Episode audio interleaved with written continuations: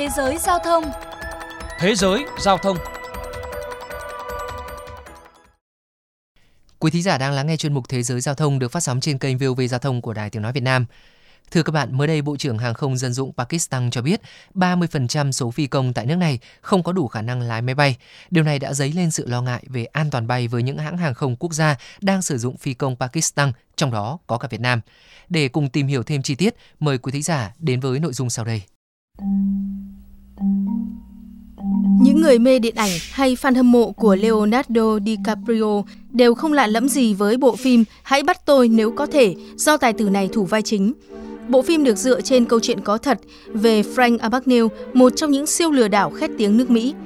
Vào thập niên 50-60 của thế kỷ 20, khi hệ thống lưu trữ dữ liệu còn thô sơ, thiếu nhất quán, Frank đã dễ dàng tận dụng những lỗ hổng trong ngành hàng không và ngân hàng, từ đó làm giả giấy phép hành nghề phi công để bay hơn 1,6 triệu km đến hơn 26 quốc gia khác nhau trên 250 chuyến bay trong vòng 2 năm. Tuy nhiên, có lẽ Frank Abagnale cũng phải bất ngờ với hàng không Pakistan khi mới đây có tới 262 trên tổng số 860 phi công thuê người thi hộ, đồng nghĩa với việc họ không đáp ứng đủ tiêu chuẩn hành nghề.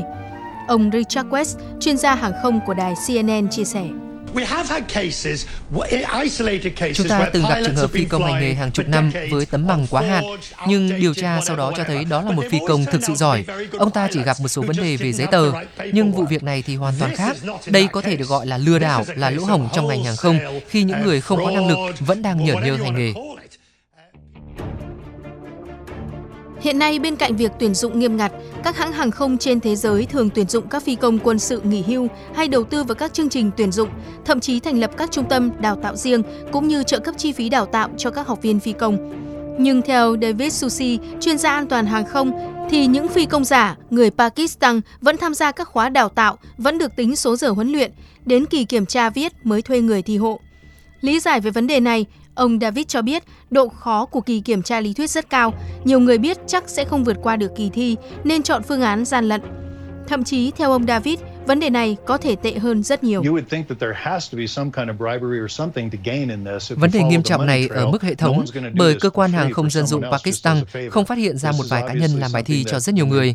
Chúng ta đều ngầm hiểu rằng không ai lại đi thi hộ miễn phí cả. Thậm chí có thể tồn tại cả một đường dây chuyên thi hộ bởi có rất nhiều phi công có liên quan tới vụ việc.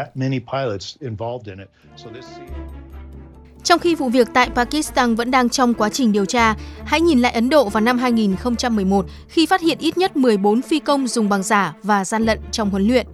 Điều tra cho thấy các phi công lợi dụng sự thiếu giám sát cũng như phối hợp của Tổng cục Hàng không Dân dụng đối với các trung tâm đào tạo để làm bằng giả hoặc gian lận giờ bay. Nhờ đó, một học viên trượt kỳ thi ở nước ngoài vẫn có thể mang chứng chỉ đào tạo về để hành nghề trong nước, sau khi bỏ ra số tiền khoảng 1 triệu rupee, tương đương 300 triệu đồng Việt Nam. Học viên cũng có thể chi tiền để làm giả số giờ bay huấn luyện. Điều này giúp họ nhanh chóng vươn tới vị trí cơ phó hay thậm chí là cơ trưởng. Số tiền này có thể nhanh chóng bù lại chỉ trong vòng 6 tháng tới 1 năm.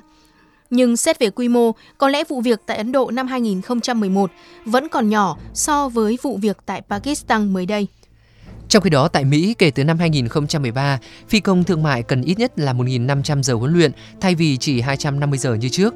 Thậm chí nếu muốn làm việc cho một hãng hàng không lớn, số giờ bay phải lên tới 3.000 giờ.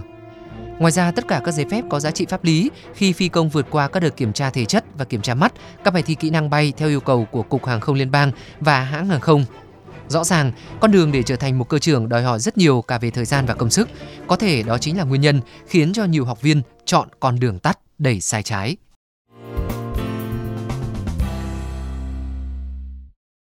Các bạn ạ, à, trước thông tin về việc hãng hàng không Pakistan phát hiện hơn 262 phi công gian lận trong quá trình đào tạo, Bộ Giao thông Vận tải đã yêu cầu Cục Hàng không Việt Nam ra soát và cấm ngay việc thực hiện nhiệm vụ bay của toàn bộ các phi công quốc tịch Pakistan, phi công nước ngoài đang làm việc cho các hãng hàng không tại Việt Nam sử dụng bằng cấp chứng chỉ do Pakistan cấp.